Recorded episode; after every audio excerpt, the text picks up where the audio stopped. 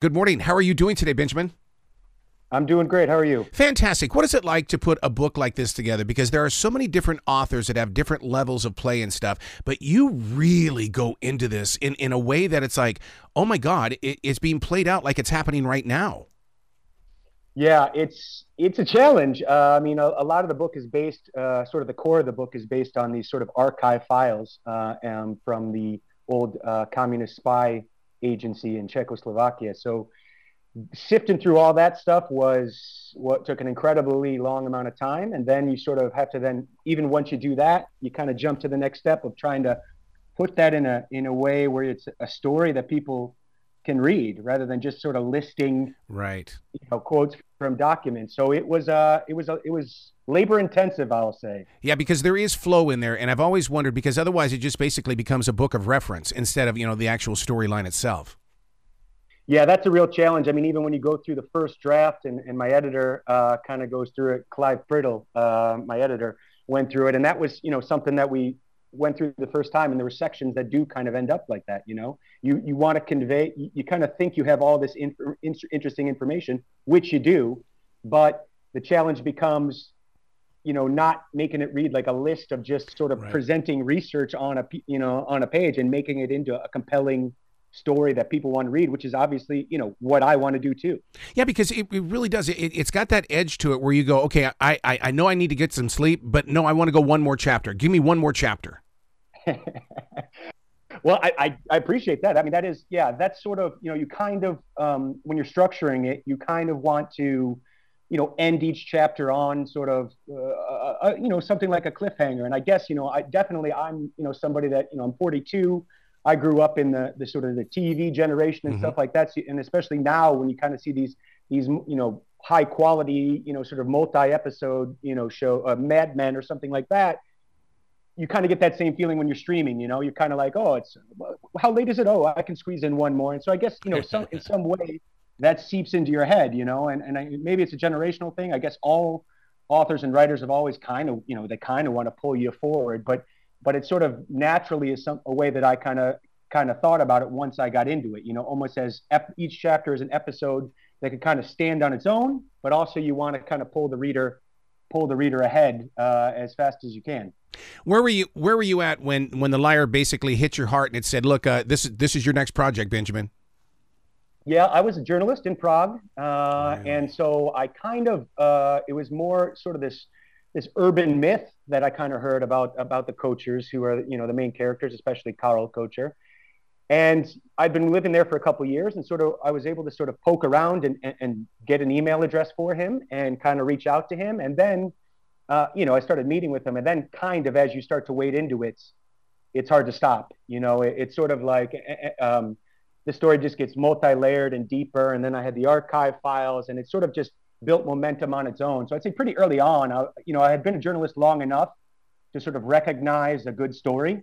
And then it was sort of like, okay, can I do this justice? How would I execute this? And so, you know, pretty early on, I was I was all in, and, and it was it, it was a lot of a you know the challenge was doing it justice really, and and trying to structure it in a way, um, you know, that was compelling and and also accurate, you know, and, and a lot of stuff around the Cold War, um, you know, as I was doing sort of my own research of secondary sources and other books and and, and things like that, comes comes with sort of a um, you know a political a political slant, and, and and I really was focused on all right. I want to tell a story about people. Yeah, you know, it's obviously in this this setting of history and, and, and politics and global sort of global events but the stories that i'm interested in are about you know real people and you know most books that i read about this era at least to me, didn't have that sort of you know nuance and detail of, of sort of you know putting you, you in somebody a real person's shoes. And so that was really where i tried to drill down. And um, yeah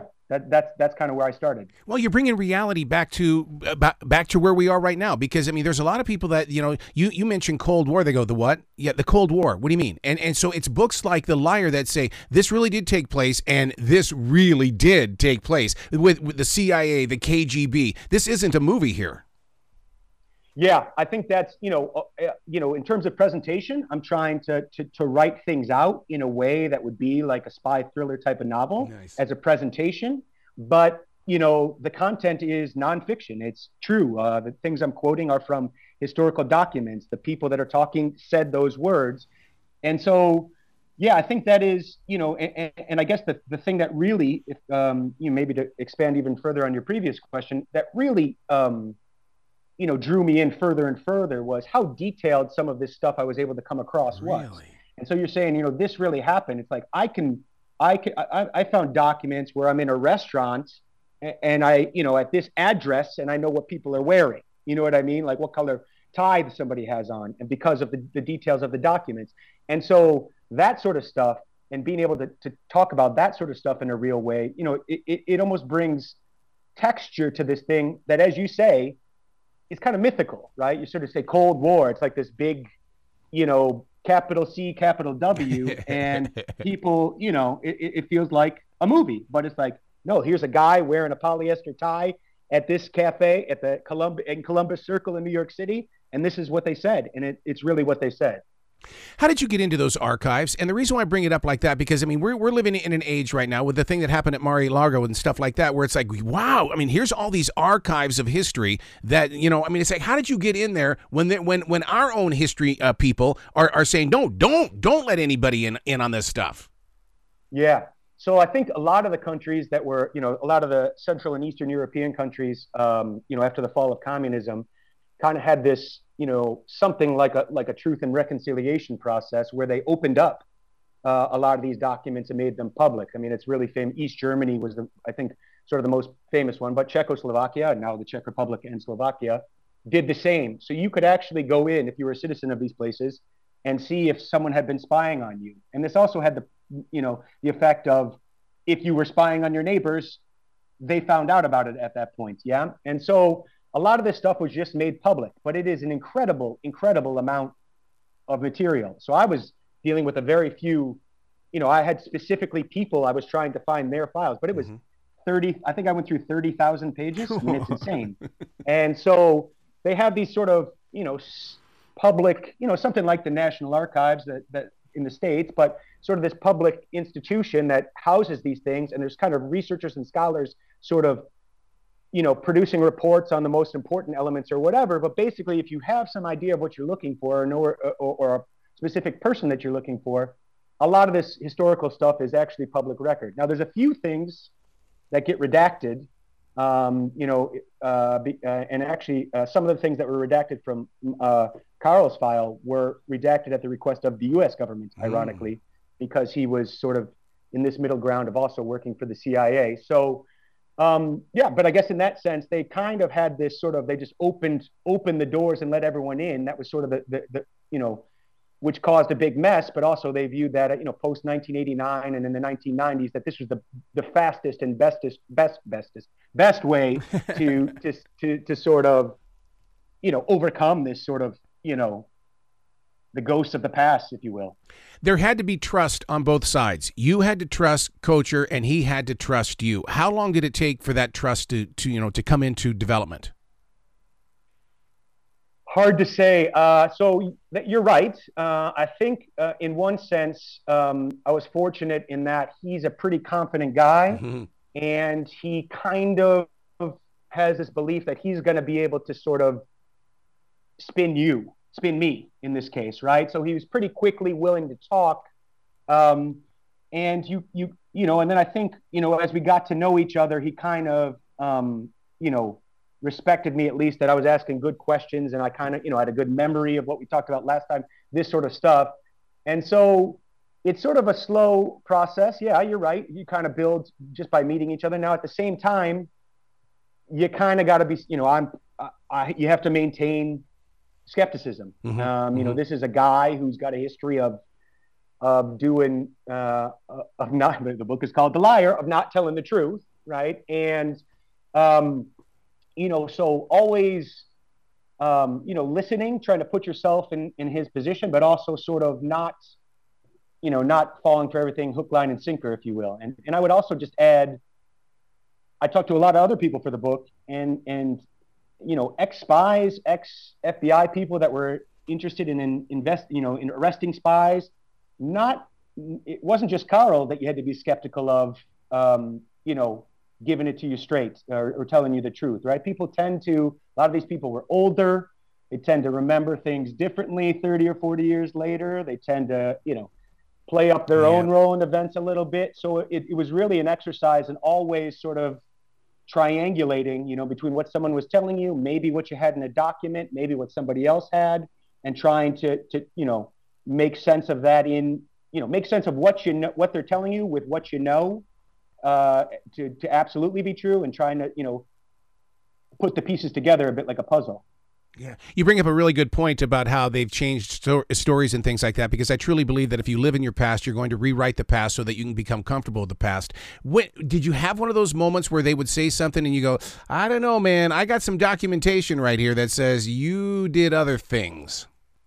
Yeah, there's there's a lot of that I would say, and I guess mm. that maybe the harder the harder part is to judge whether the person is trying to mislead you on purpose Uh-oh. or whether yep. it's simply you know a, you know a 75 year old person who's t- remembering something that they did when they were 45 and remembers it with some rose tinted glasses i mean i guess I, a little bit i use this example of you know what if i what if i'm telling some story about my old high school football career or something like that you know it, i may not be lying but uh, i bet i was a li- my story i'm a little bit faster than i was you know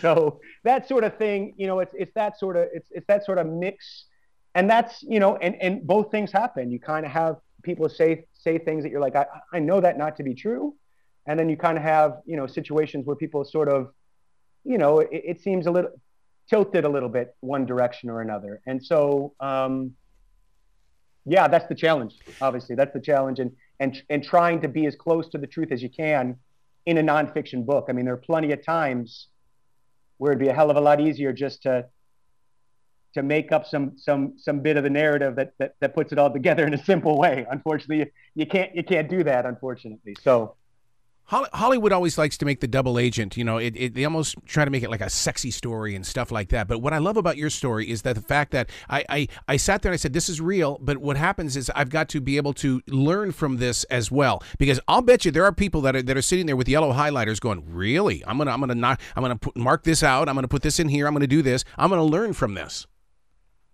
Yeah, I think that, you know, I think you know, the story's the story, and uh, on its own, you know, on that top level, it's sort of hopefully a compelling, sort of exciting read. Um, you know, when you're you're putting a book together, though, when someone gives you the opportunity to put a book together, you kind of you kind of think about what your book, you know, what you want your book to be. So, sort of on a, a secondary level, it was important to me to have this sort of, you know, historical context, um, and in particular for me, I had spent a lot of time living in Prague, and, and, and, I had, you know, just sort of through being there, and I worked as a journalist there for years. You know, I'm American, but I learned a lot about the Cold War and the history of sort of the countries, not the Soviet Union, not Russia, mm-hmm. right? Czechoslovakia or Poland or things like that. And there's a lot of nuance and detail that we tend to gloss over. And so putting sort of little pieces, little tidbits like that in there, where relevant, you know, where, where they kind of aid the story or or provide context was something that was really important to me. And, and you know, I kind of felt my wife is, for example, uh, was born in communist Czechoslovakia. She's Slovak. Um, so you kind of have this, I don't want to say I had a foot in both worlds, but a little bit do, you know, you kind of have this, this, it's not loyalty, but, but yeah, loyalty to sort of um, presenting, um, you know, the reality of, of, of another country or other people's experience correctly or in detail. And, and, and to me, as a person who reads books and, and, and you know used to read spy stories or history books or stuff like that, um, you know that's not what I get from every book that I read. You know, and so I you know I you know was really conscious about trying to do that. Plus, you know, my wife would uh, I, would be sleeping on the couch or something like that if, if I did. so when you take on a story like this, where, where you're actually doing the history of, of a of a double agent, did somebody follow you? Did you ever have that feeling that you know? Because it's like here comes this guy. He's looking for information. He's talking to these other spies. What's this guy up to? I think uh, no, not quite to that extreme, you know, uh, because a lot of the people on this, most of this stuff happened a while ago, mm-hmm. you know, and so, um, but um, on a less sort of less intimidating level. You know, somebody kind of gets wind, some some ex CIA person who was involved in, uh, you know, peripherally involved in this, or, um, you know, I had a, I won't say his name, but I had a gentleman um, just a few weeks ago. Um, he was the son of a, a CIA, um, a CIA agent who had died under basically mysterious circumstances in the 80s. And, you know, he was trying to piece together his father's own sort of story because there were some holes in it. And, and, and, and Carl and his father had wasn't for sure, but had some somehow, you know, um, perhaps crossed paths. So you do kind of have these people that come, and that this was a, not a threatening conversation at all. This was a guy who was just genuinely curious to see, you know, to to learn to learn what he could. So you kind of have these people that sort of, you know, get wind of it and, and come out, um, you know, come. I don't want to say come out of the woodwork, but come come out of somewhere and, mm-hmm. and contact you. Um, and so that's you know and that for the most part that's good you know I, I, guess i've had a couple conversations where where i talk to people and and sort of my um, these are americans i would say um, my you know this story the archives that i went through were not available to the fbi or the cia in, in the 80s when carl was eventually arrested so in some ways i know stuff that they didn't a, a lot of stuff that they didn't and so in the course of interviews, you encounter these people and, and they're sort of telling you you're wrong when when you you know you're not, you know. So there's not, you know, there's not any terms of like physical threats or intimidation in terms of like someone following me as I walk down the street and, and me being paranoid about that, but more um, you know, you have these encounters where, where people are, are, are sort of both good and bad trying to find out how much you know, mm-hmm. if that makes sense. Did you record any of this? Get it on film, or did you get it on? Because I mean, th- th- what's this book has got to go beyond just being, you know, um, a, a, group of pages and things like that. I mean, there's got to be a documentary somewhere in this, or either that, or someone's going to pick it up and make it into a movie. I mean, I, I think it's it's well suited for that. Certainly, I, I think uh, I have I have audio recordings of all my interviews with Carl uh, and some other ones. I don't have I don't have uh, video recordings. Um, so I think it does. It does certainly. Uh, you know, certainly, it's my hope that there's there's there's this thing has more legs, and that, and and I think the you know, I I said this when I was sort of presenting. You know, when you're pr- trying to convince a publisher to let you write a book, um, you know, you have to explain to them why. You know why they should let you write this book and why you're the person. You know, mm-hmm. kind of to write this book. And for me, I always found, you know, I, I actually find some of the book, uh, you know, when I'm learning about sort of some big event or big historical event, I often find a story that's about maybe a minor, more minor character to, to be more illuminating. So when I'm going through talking to a publisher and I'm saying, is Carl the most important spy in the history of the Cold War? He's not, right? But his story and some of the stuff that happens might tell you as much about the Cold War as anyone else, yeah. right? That's kind of my the real it's a real person we have details that that that other people don't have and actually what he's engaged in is more typical than more more typical of spying than sort of you know whatever whoever your all-time hero spy is mm-hmm. right that's sort of an un, they're a hero because they're unusual mm-hmm. and so in in a, in the day-to-day basis these sort of things are um, um, this is a this is a more accurate or or more more precise uh, story about those times. And so, yeah, my hope is that that that, that translates translates a number of ways. When the when the base of the narrative and the story is good enough, and then there's enough color and detail and things like that, um, and the characters are real and and and you know, hopefully you feel like you can t- touch them, or if you read the whole book, you kind of get some insight into them as people. Um, you know, I, I'm hopeful that that that there's other ways that this sort of you know story can can can reach more people. Man, Benjamin, you got to come back to this show anytime in the future. The door is always always going to be open for you. I appreciate it, Arroe. Thanks thanks a lot for having me. I really enjoyed the talk and uh, hope to catch you some other time. Absolutely. Will you be brilliant today? Okay, sir. All right. You have a good day too. Bye bye.